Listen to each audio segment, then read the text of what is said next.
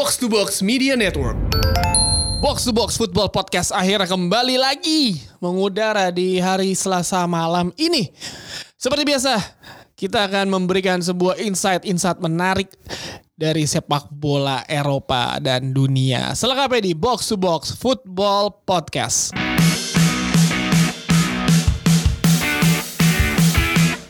Assalamualaikum warahmatullahi wabarakatuh dan selamat malam semuanya bagi yang mendengarkan pada malam hari ini dan selamat pagi, siang, sore bagi yang mendengarkan di esok harinya.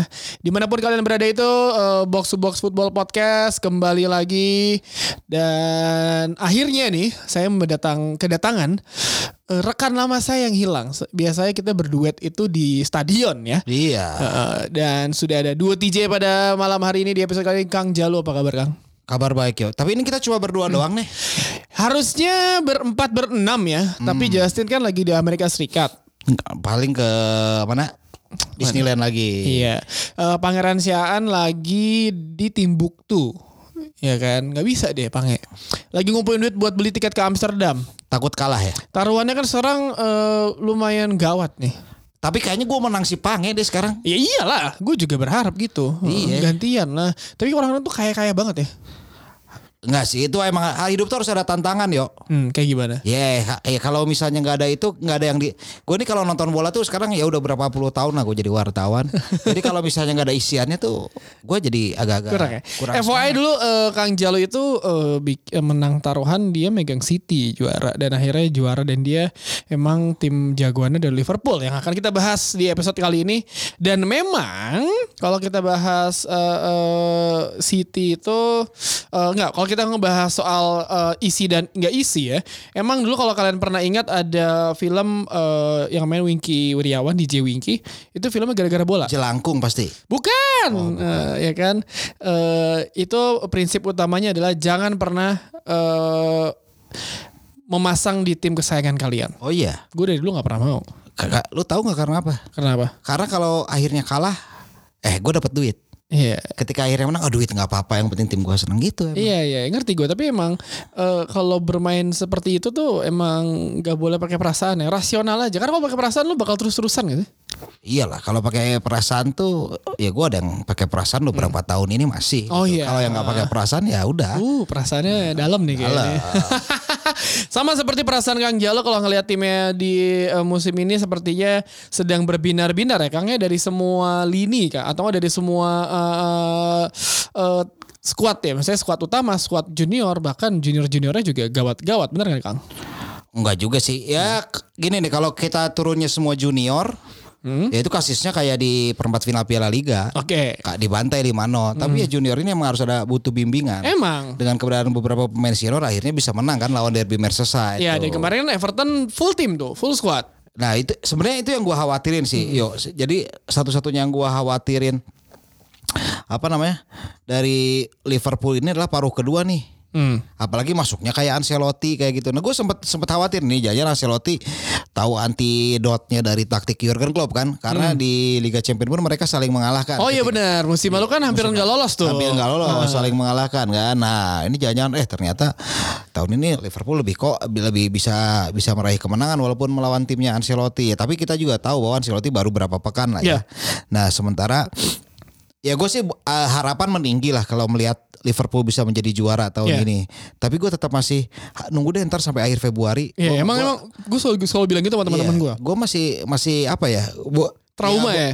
Nggak trauma. Kalau tahun lalu kan udah gue prediksi yo. Iya. Tahun lalu udah gue prediksi bahwa ya ada selisih 10 poin ini eh bukanlah hal sulit untuk dikejar Manchester City. Tapi masalahnya musim ini kan kondisinya berbeda. City Hmm. Betul. Hmm. berbeda. City-nya berbeda sama mu- musim lalu kan ketika kesalahannya City adalah ketika seri apa kalah ya lawan Atalanta atau lawan Shakhtar Donetsk. Jadi mereka harus menentukan pertandingan ke-6. Jadi Hmm. Iya. mereka tidak bisa fokus di Liga Inggris. Akhirnya Imbang hasilnya- lawan Atalanta, so, Imbang lawan imbang. Atalanta yang terus- si Kyle Walker jadi kiper. Nah iya terus habis itu ya jadi dia harusnya partai kelima tuh udah lawan Shakhtar kalau nggak salah Iya. yang sudah memastikan sehingga akhirnya bisa fokus di Premier League akhirnya dia tetap harus memainkan tim utama di match day ke-6. Iya. Nah itu kan jadi sedikit permasalahan tapi ya masih ada Leicester sebenarnya. Hmm. City ini kan masih belum kelihatan lah kalau gue lihat walaupun Liverpool masih one game in advance. Hmm.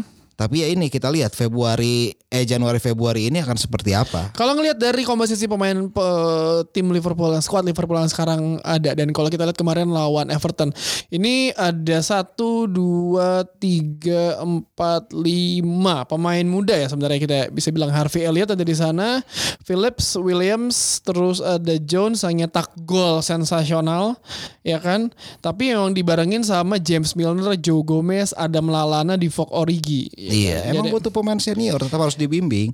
Kalau Iya. darah muda kan kalau menggelegak tuh kayak nggak ada. Ya kalau lu ibaratnya jalan-jalan kalau apa namanya eh, karya wisata kan pasti ada gurunya Oh juga. iya, yang Iya, bimbing. Kalau Heeh. anak SMA karya wisata dibebasin sepenuhnya liar pasti. itu. Oh liar, gak boleh emang nakal-nakal apalagi ke Bali ya kan. Mak- Pasti iya. ke Legian tuh dulu pas SMA.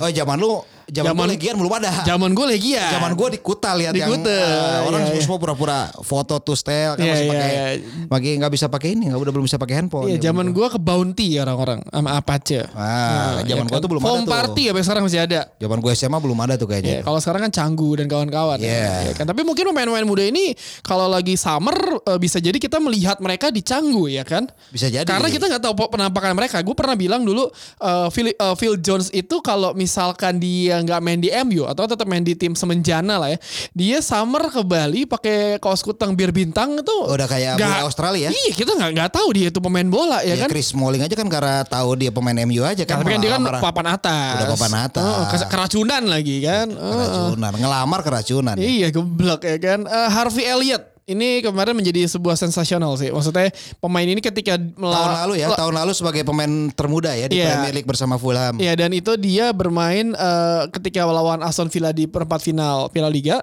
dia mendapatkan standing ovation karena di lima- 15 menit pertama penampilan dia gawat sih. Iya. Ya kan? Ya gue juga sebenarnya ya gue awal musim aja gue sebenarnya agak ragu dengan belanjanya Klopp musim ini kan Hmm. cuma datang Harvey Elliott terus siapa dua pemain back muda itu yang Iya. sebenarnya secara biaya dan secara nama tidak ada apa-apanya dibandingkan pergerakan yang dilakukan Yap. City atau Hmm. apa namun ternyata kan mungkin Klopp tahu ya timnya udah komplit dan kita lihat sekarang sejauh ini tampilnya begitu luar biasa hanya sekali seri itu pun lawan Manchester United yang Hmm. kita tahu eh, selalu ada gengsi tersendiri ada ada magi tersendiri Iya, lah iya, ketika Northwest Derby. Mm.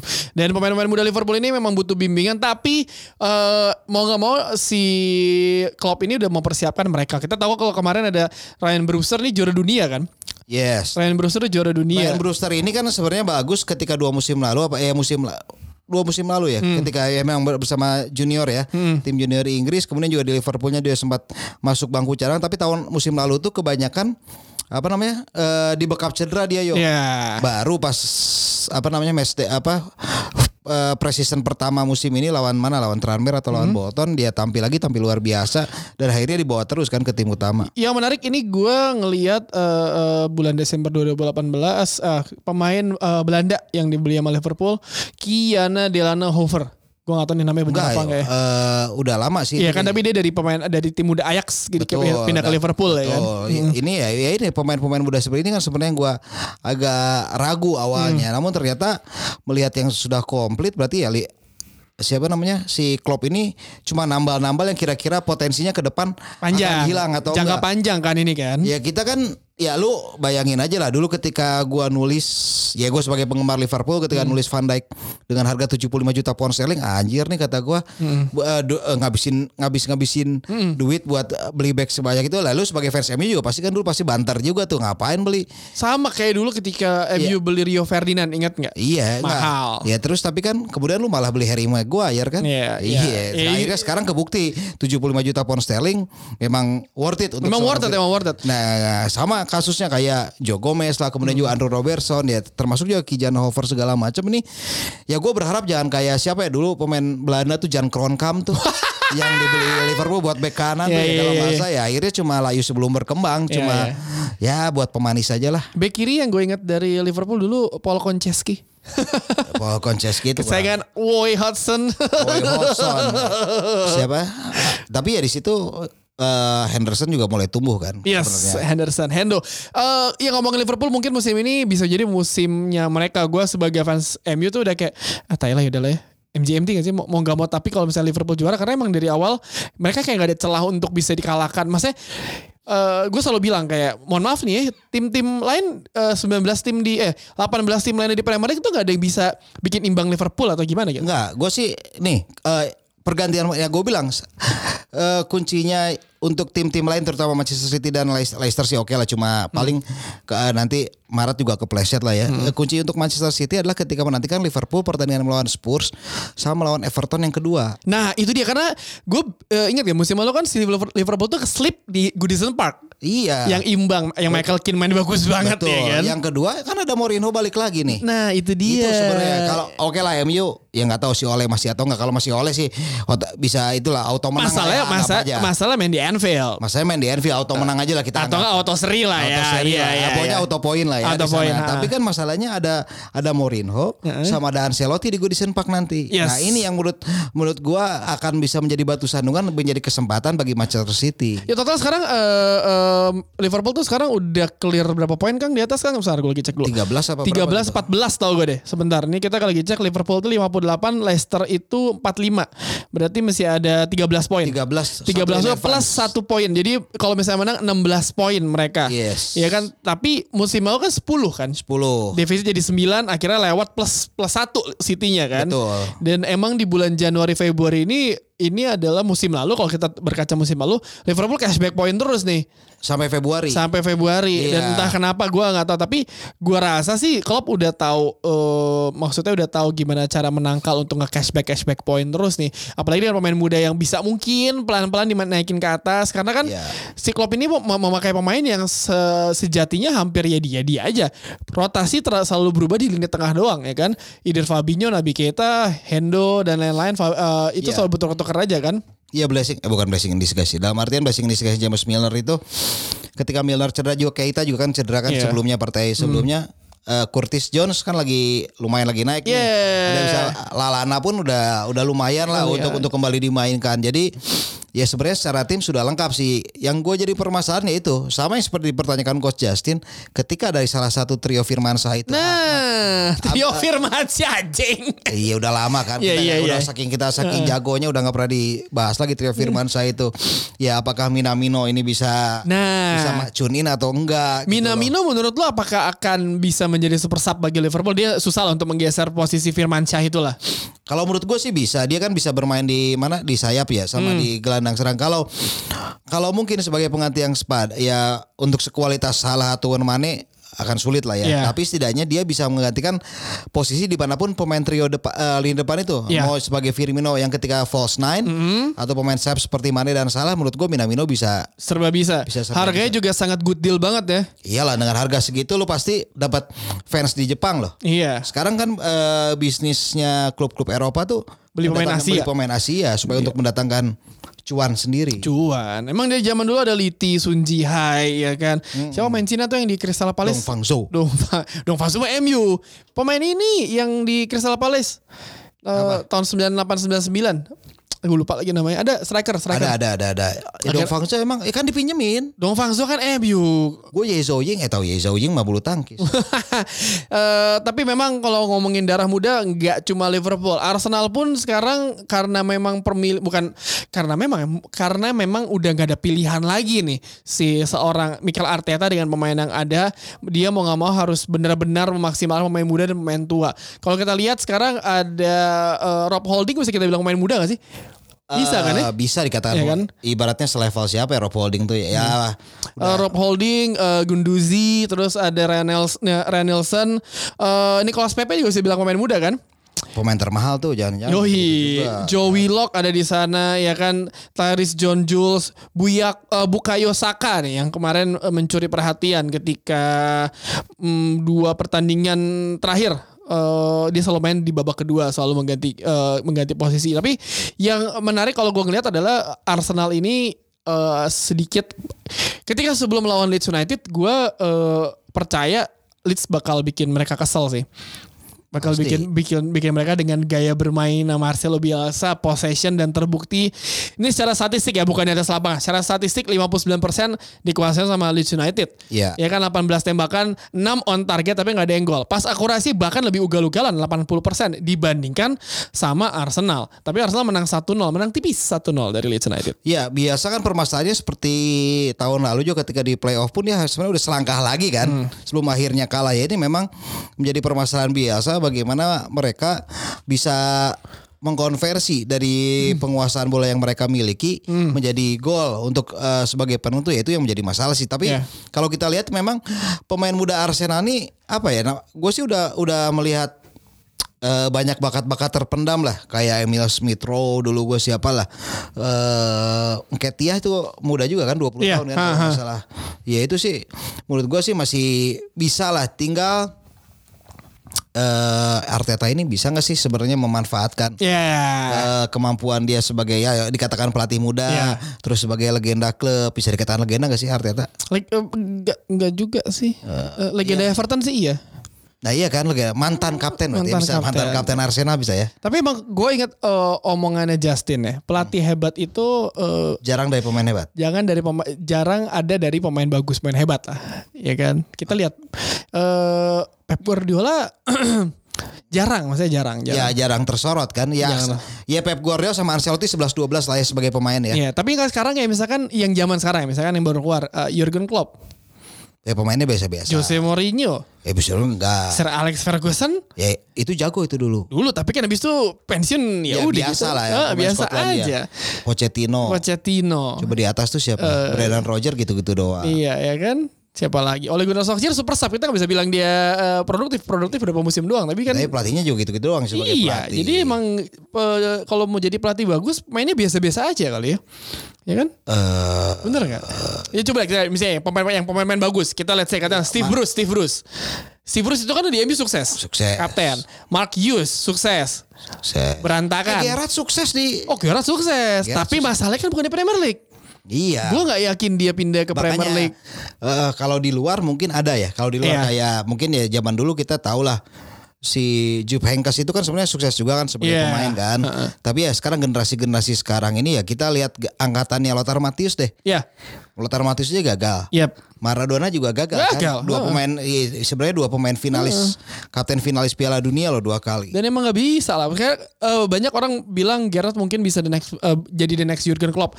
Gua nggak eh, yakin mungkin iya dengan pengalaman yang didapat dia mungkin bisa ya let's say kata lima tahun mendatang lah bisa menjadi salah satu hot commodity di Premier League. Ya asal nggak buru-buru aja sih. Iya jangan buru-buru. Seperti kayak Gary Neville kan. Iya Gary Neville itu kan gara-gara pertemanan aja dan nggak tahu mau ngapain Iya, ya kan. tiba-tiba ke Valencia. Kayak gitu Neville kan. juga nggak tahu mau ngapain ya kan. Ya kan sama-sama kayak Sidov kayak gitu kan Iya, tiba-tiba iya, iya, iya. apa namanya koneksi nggak jelas itu akhirnya Ah. jadi itu ternyata kan mak tapi di Italia kayaknya sukses kebay. Siapa?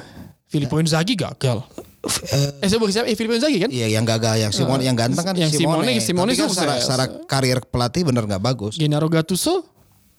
Haji Santoso Eh, hey. coba di Indonesia RD. coba coba coba. RD. Ahmad Darmawan sukses Iya, sebagai siapa pemain lagi? coba. Siapa sekarang lagi? sekarang coba pelatih Persib nggak asing banyak banget asing sekarang. Iya emang Persija Para Persija nih gosipnya nih apa? Carlos Dunga Wah anjing yang bener loh. serius. Gawat ya. Iya. Gimana kalau ngomongin gosip pemain di segmen kedua?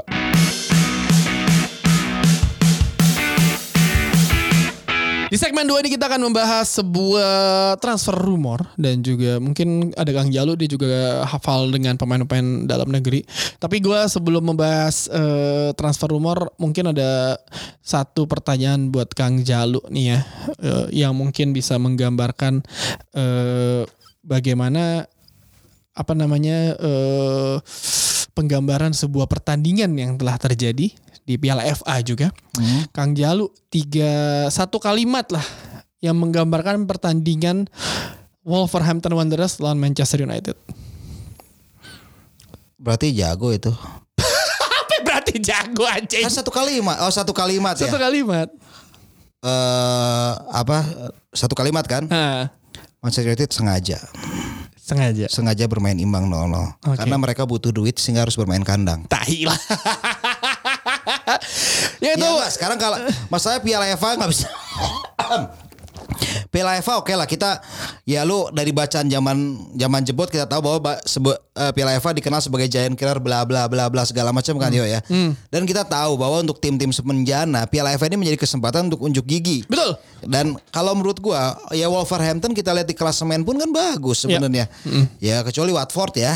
Nah Watford gitu. Kalau kalau Wolverhampton bisa men- eh, bisa gagal mengalahkan MU itu kejutan buat Wolverhampton mainnya di kandang dong. Mainnya di kandang. Ya kita tahu Jimenez lagi bagus kan Oh, iya, iya, di iya. kandang kan. Ya sementara Manchester United kita tahu juga penampilannya bukan jelek tapi la- labil. Iya begitu aja kayak bocah SMA. Iya, labil banget kan Kak. Eh, jadi menurut gua sih 0-0 ya bukan maksud gua orang banyak kok menurut gua ya udahlah emang emang Piala FA ya kayak eh, Mourinho aja apa Spurs Cardiff ya. Iya. Spurs lawan Cardiff juga seri. Ya udah lah gitu ya pembahasan MU sedikit aja nggak usah banyak-banyak. Iyalah, ayo, ngapain sih? dibahas MU ya kan ntar malam Tapi ya. naikin traffic loh. Emang Tapi ntar malam ada yang prediksi menang loh. MU Iya. lawan City. nggak tahu lah gue terserah aja lah menang-menang nggak nggak tapi kalau menang bagus dapat dapat da- bisa dapat trofi lah. Enggak belum tentu. City pakai tim kedua, masa ini leg pertama Oh iya sih di di di Old Trafford apa di Etihad? Di Old Trafford. Old Trafford ya. Aduh goblok apa harusnya leg kedua di Old Trafford. Ya namanya undian. Iya benar. Ya udahlah gitu pembahasan MU gak usah banyak ntar diprotes banyak orang. Dan yang paling menarik mungkin eh, bursa transfer bulan Januari ini adem-adem aja nih. Kalau gua lihat dari Guardian di hari Selasa nih eh, ada rumor. Ini Guardian loh. Gua nggak ngeliat dari Daily Mail dari Sun enggak nih. Dari ini dari Guardian ya. Dari Guardian bilang bahwa Jose Mourinho ini eh, eh, pengen mendatangkan satu pemain lagi. Tapi yang eh, yang tertarik untuk pindah ke Tottenham adalah seorang pemain bernama Thomas Lemar. Gimana nih Kang?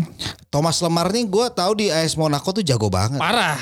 Ibu angkatan dia jagonya ugal-ugalan. Iya, semuanya. Lemar, Fabi- Bakayoko, Fabinho, Mbappe, Mendy, Iya itu jago banget tuh sampai. Falco juga bisa jago banget lagi di situ. Nah, iya tapi ketika pindah ke Atletico entah apa yang entah apa yang merasukimu lagi. Entah apa namanya, entah Entah. ap- apa namanya entah nggak cocok atau apa atau gak dengan nggak sesuai dengan gaya permainan Diego Simeone jadi gua nggak ngelihat Thomas Lemar seperti yang gue lihat di AS Monaco. Kayak ada yang kurang ya. Dia, kalau tapi kalau Thomas Lemar misalkan pindah ke Spurs apakah dia cocok dengan skema yang diterapkan oleh Jose Mourinho? bisa jadi karena kita tahu juga masih menanti nasib Erikson kan? Oh iya benar, Erikson ini sendiri kemungkinan besar disantap disantap Inter kan? Benar. Inter nih yang pengen banget Erikson eh, 20 juta pound sterling ya kan. murah sih daripada tapi daripada hilang gratis. Oh iya benar-benar. Itu udah, udah paling benar ya kan dan eh, apa namanya walaupun Antonio Conte menurut Guardian itu eh, prefer eh, pemain Barcelona Arturo Vidal ya kan. Aduh, iya kalau gini beda beda gaya sih Arturo Hmm. Vidal sama kalau Conte gua tahu kenapa milih Arturo Vidal dia kan suka yang apa namanya yang secara determinasi yang beringas Yoi. Kalau kalau Erikson kan terlalu flamboyan. Betul. Terlalu flamboyan main tapi cocok lah untuk bermain-main dengan la- gaya Itali sebenarnya Erikson masih cocok. Sang dan less eh, im- apa less apa eh, Less impact kan. im- bukan less ya gontok-gontokan tabrak-tabrakan lah di di Serie A. tapi mungkin ya itu juga yang dibutuhin Inter dengan keberadaan Vidal ya kalau kalau apalagi di sana ada si Alexis kan. Yep. Ada tandemnya yang mungkin akan bisa menjadikan Dan apa namanya menjadi padu padan yang baru. ya, dan gitu. mungkin eh, eh, Arturo Vidal bisa menjadi the next Esteban Cambiaso. Bisa nggak? kalau bermain lebih ke dalam sih ya karena Bisa, Arturo kan? Vidal sebenarnya kan lebih advance kan Iya. sebagai gelandang serang ya. Tapi kan eh, dengan umur yang sudah tidak lagi muda kan untuk eh, lebih serang ya pasti eh, eh, Conte mencari cara baru lah. Bisa Tapi- jadi kan bisa di lebih dalam lagi. Tapi gue ragu Conte bisa mengubah posisi orang eh pemain-pemain sedramatis itu sih. Iya sih. Dia Yang bukan Alex Ferguson yang tidak bisa ngubah Iya, pemain menjadi ah, ngaco ya kan. Iya, atau enggak Carlo Ancelotti yang bisa Iya. mengubah Pirlo dari dari depan ke jadi gelandang Yes, bertahan kan. deep lying. Dan yang menarik selain itu adalah ini masih dari Spurs nih ya. Eh, dua tim Manchester itu sedang mengincar Harry Winks. Kalau menurut gue Harry Winks ini segeralah dibeli oleh Ole Gunnar Solskjaer. Ini pemain luar biasa. Pep itu, eh sorry, Harry Winks itu sangat cocok dengan skema Pep. Kalau gimana sih katanya lu suruh MU beli? Enggak, dua pema, dua MU sama City ngincer. Lu MU harus beli karena oh jadi ngerti nggak? Ngerti nggak? Jadi MU, MU tuh bu- beli nah. karena Pep cocok sama Harry Nah, Winks. Nah. MU tuh butuh pemain kayak Harry Winks yang iya. agak-agak pergerakan one to one tuh bola terus juga masuknya cepat ya kan ya determinasi ke dalam. gitu ya. Ya anjing bukan ini lebih ke Andres Iniesta. Eh, siapa tahu lu kayak butuh kayak Andres Busquets. Kagak ya Busquets tiga kadang butuh juga sih ya. Terus eh, dia ini kan tipe tipe pemain tipe pemainnya Pep Guardiola banget ya kan. Mungil ya kan. Bisa masuk eh, bisa ngatur bola di tengah. Ya menarik tapi emang kalau ngelihat skema yang dimainin sama Mourinho, Harry Winks tuh gak cocok banget ini ya. Karena kan dia gelandang bertahan Eric Dyer atau enggak Victor Wanyama, Dombele, terus em, nomor 10-nya Deli Ali ataupun Son Heung-min walaupun Son Heung-min selalu main melebar kan. Jadi ya pindahlah kamu nak ke Kalau batuk gua. Hmm. Harry Winks nggak nggak seperti Iniesta banget. Iniesta terlalu ke depan yo. Harry Winks lebih deep berarti Xavi. Iya, Safinya. Xavi, Iya. Ada, tapi menurut gua emang jago sih Harry Winks. Tapi ya lu Dia dia tuh butuh satu pelatih yang cocok aja. Menurut gua kalau menurut gua pribadi ya, Pep Guardiola bisa ngubah dia. Iya kayak John, ya pemain Johnston kan? Iya. Kita lihat Johnston pemain Inggris dibeli sama Guardiola. Ball playing defender. banget. Walker. Heeh. Iya. Phil Foden loh, proyeknya Pep Guardiola. Iya. Eh, Phil Foden kurang isi aja badannya ya kan. Dan yang menarik juga dari Manchester United masih mengincar seorang James Madison katanya plus Jesse Lingard. Kasih nggak lo yo? Kasih aja udah. Ya kan eh, dia paling banyak followernya di Instagram pemain MU. Paling banyak followernya gak pernah nyetak gol tahun lalu bagaimana? Eh, gini ya. Caranya MU harus memanfaatkan hak citra dia di Instagram punya ini. Jadi ketika dia di endorse buat MU mendingan. Gue ketika Lingard main di Piala Dunia, gue sangat menyenangkan karena emang sesuai skema Gareth Southgate kan. Lari sana, lari sini, pressing sana, pressing sini berhasil, ya kan. Tapi ternyata di MU nggak, maksudnya kalau Piala Dunia kan lo main cuma ya udah selama sebulan main kan. Iya. Nggak nggak long run liga panjang ya kan. Ya Lo- banyak kok yang jago di Piala Dunia di Iya. ini, oh, Piala-. Ah, dan di MU sendiri kayak Lingard tuh entah kenapa kayak kehilangan suatu karena menurut gua gua selalu bilang di podcast ya. Menurut gue sih ini gue nggak tahu tanggapan lo gimana ya tapi menurut gua Lingard bisa kayak gini nih gara-gara dia nggak punya posisi asli dari Nah, awal iya kan Itu. Dia, nggak jelas kan mau pemain sayap. sayap kiri sayap kanan enggak pemain nomor serang. 10 enggak Iya. false line juga bisa jadi dia tuh kayak kebingungan ngerti gak Kalau Marcus Rashford kan jelas. Awalnya kan striker. Eder sayap Ah. atau enggak sama seperti Anthony Martial kan. Dia jelas cuma dua. Jadi jadi ini berarti rumus baru di sepak bola. Jangan sampai ada tiga posisi yang enggak jelas. Iya. Kalau dua oke lah. Kayak tiga kayak, jangan. kayak gini kalau gue dulu ingat John O'Shea itu kan eh, dia sering diubah-ubah lah ya Tapi kan tapi posisi jelas. utamanya adalah back back tengah atau nge back sayap. Udah paling Iya, sering udah, back tengah. cuma dua kan? Cuma dua. Tapi Iya. bisa kalau dipaksain bisa jadi gelandang bertahan. Gelandang serang nyetak gol gawang Arsenal inget gak? Ya itu kan ketika memang udah kondisinya lagi butuh dia di depan. Dan gak ada pemain lagi masalahnya Iya. ya kan. Dan ya itu eh, sebuah eh, unek-unek saya sebagai fans MU ya. Itu kasihan Jesse Lingard tuh kasihan, ya kasihan. Korban tidak jelasnya posisi. Berarti ke Liverpool Friend zone, aja, friend coba. zone. Coba ke Liverpool. Enggak lah. Dia mau ke Real Madrid. Kan agennya udah Mino Raiola. Minoreo eh ya benar-benar kalau udah Minoreola jelas pemain-pemain bintang tuh nggak boleh ke MU lagi. Ya udah, jangan lah. Jangan. Erling Haaland ke Borussia Dortmund. Ya kan? Pogba Pogba up- ke, baru update di Instagramnya baru saya ini operasi. Tapi gue heran deh Pogba update mulu ya dia. Iya. Oh MU kalah menang dia update-nya seneng loh. Heeh. Dibin aja emang orang gila. Serah dia aja lah ya. Oh. Tapi eh, luar dari ini kita masih ada pembahasan eh, transfer sedikit lagi. Tapi di luar dari itu akhirnya gue ngeliat seorang eh, Mino. bukan seorang Solskjaer ngamuk. Timnya kalah dibantai nggak masalah. Nggak santai Messi. Oh kita main bagus senyum. Dicela sama Van Persie bilang lu senyum lu marah Oh, iya. kek. Ini ngamuk gimana sih? Dia kalau udah gini, mungkin dia udah disentuh batas-batas nuraninya dia kena kalau sama udah personal yo. Iya, iya, iya. Jadi kalau dia ngejelekin timnya oke bla bla, tapi kalau udah ngejelekin personal, dia nggak suka aja. ya. Iya. Tat lo. Pet sama gue satu-satu gitu kan. Iya. Dia ya dia benar juga sih yang dia ngomong apa Van Persie, ya dia juga nggak terlalu kenal kan orang. Iya, gue gak kenal lu cuma ngambil nomor punggung gue 20 udah that's it Iya. selesai. Ya gimana ya maksud gue ketika tim lu kalah Pep Guardiola ngamuk. Sering Hmm. banget Pep Guardiola. Jurgen Klopp lah dengan komentar-komentar AJP nyalain angin lah tapi kan maksudnya meng- meng- mengeluarkan ekspresi kayak kesel kan. Iya tapi kan kalau ya mungkin oleh kan nggak seperti itu kan dia disebutnya juga baby face assassin. Iya sih. Tapi Dia- maksud maksud dia gue kan kalah. Tapi maksud gue masih ada emosi biar tuh pemain tuh kayak anjing. Bos gue ngamuk nih. Iya, butuh gak sih? Kayak kayak kayak sih. Gua gua gua, gua jarang marah ya. Enggak lu gak pernah marah emang. Nah makanya, eh, tapi kan ya mungkin dia ingin membangun caranya seperti itu yo kan beda karakternya. ya. Tapi nih bocah bo oh mungkin dia ngikutin gaya milenial ya. Nah dia kayaknya soal milenial jadi ingin merangkul semua, tapi ya itu kan susah kayaknya Iya, kalau iya, merangkul semua. Ya mungkin kayak Frank Lampard juga tentang-tentang aja kan. Nah, Frank Lampard juga ya seperti itulah. Mungkin ya karena eh, mungkin kalau kalian ngeliat Ole gambar tuh gara-gara dia mengikuti eh gaya apa eh, bu- dia habis baca buku Yoris Sebastian. Bukan anak milenial ngikutin orang-orang tua. Orang-orang tua harus ngikutin gaya, gaya milenial. Oh, pantesan gua awet muda. Eh, emang kita main muda, kita ngikutin. Kalau lu emang milenial, cumi kalau gua yang bukan milenial. Udah, lanjut lagi. Eh, ini ada kemungkinan besar Edison Cavani pindah ke Atletico Madrid nih. Eh, walaupun eh, Chelsea dan MU juga ngincar pemain ini, ya kan? Karena Chelsea membutuhkan kompetisi di lini depan mereka untuk membuat Tammy Abraham tetap eh, Tajam. tajam ya kan. Karena dan MU pun juga membutuhkan pemain depan karena Marcus Rashford, Emmanuel Marcus Rashford, eh, Martial sama Greenwood. Enggak kalau tiga-tiganya emang butuh pemain nomor the real number Iya, nine sih. iya. Tiga-tiga tim itu ya. Ah, gue sih bilang, gue sih bilang MU tuh beli Ashley Barnes saja udah. Sama Chris Wood gitu ya. Iya udahlah itu aja dua.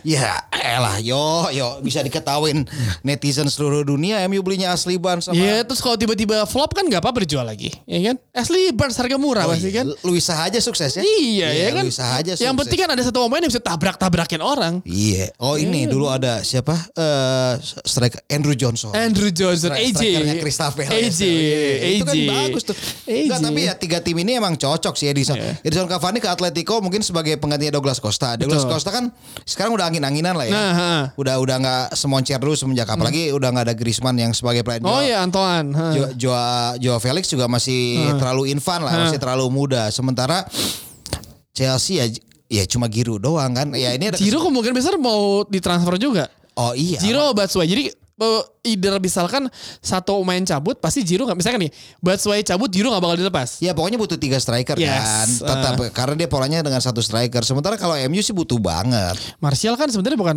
nomor 10, nomor 9 Iya kan? makanya Martial sama Rashford itu kan sejatinya bisa pemain sayap juga kan. Ya ketika Martial di Martial Monaco kan Mana kok?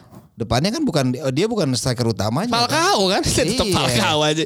Eh, selain itu ada yang menarik juga ini eh, Newcastle, West Ham, Southampton karena mereka memiliki permasalahan di lini belakang. Ini pemain emang ngaco, eh, tim ini emang ngaco ya.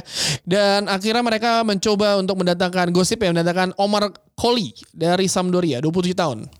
Gambia dan emang butuh pemain belakang sebenarnya. Dan gosipnya harga 15 juta pounds. Murah lah. Murah lah. Kalau beli dari pemain Italia mah murah. Jangan jadi beli dari klub Inggris Iya. juga. Terus West Ham nih dengan eh eh, messiahnya mereka eh, David Moyes eh, ngincer pemain Benfica, Getson Fernandes ya kan. Tapi Getson. Gets, oh, Getson, Getson. Ah, oh yang pakai D. Iya. Iya. Tapi permasalahannya dia punya release clause-nya hampir 102 juta pound sterling. Anjing, harus ada mikir-mikir. Nah, tapi ini, ini Moyes juga nih bisa jadi itunya Liverpool loh. Bisa sekarang tuh eh, di paruh kedua ini banyak banget bisa kejadian. Iya, pertama- Karena eh, gini, dari awal musim kita ngeliat Liverpool hampir imbang, hampir imbang, hampir kalah tapi ujung-ujungnya menang juga. Iya. Tapi maksudnya pertanyaannya sampai kapan? Nah. Iya kan? Ya mungkin kalau misalkan sampai akhir Februari mereka tetap melakukan hal yang sama dan dapat tiga poin terus udah pasti juara lah. Iyalah. Kita udah semua mungkin sebuah tim Premier League tepuk tangan. Bahkan fans Iya, Kak. fans Kecu- fans MU pun kalau misalkan ngelihat permainan Liverpool terus mesti celah-celah Liverpool goblok aja. Maksudnya main, mainnya mainnya bagus, mainnya Ya, bagus. kecuali pada akhir Februari Trump ngirim roket kan. Iya benar. Yang bisa menghentikan Liverpool juara cuma perang dunia ketiga. Iya, sama itu Ancelotti dan Mourinho kalau Iya, bisa benar, bisa menahan di ya satu lagi Moyes sih sebenarnya kan tiga ini oke lah dia buka eh terus Moyes juga sebenarnya bukan pelatih bagus kan sebenarnya dari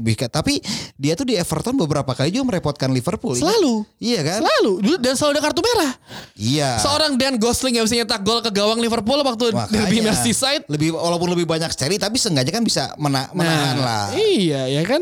Dan ya menarik sekali kita lihat di taruh pa- paruh kedua ini di bulan Januari masih banyak masih lama lah ya. Masih lama. Siapa pun bisa terjadi bisa datang dan ada gosip dari liga lokal nggak Kang?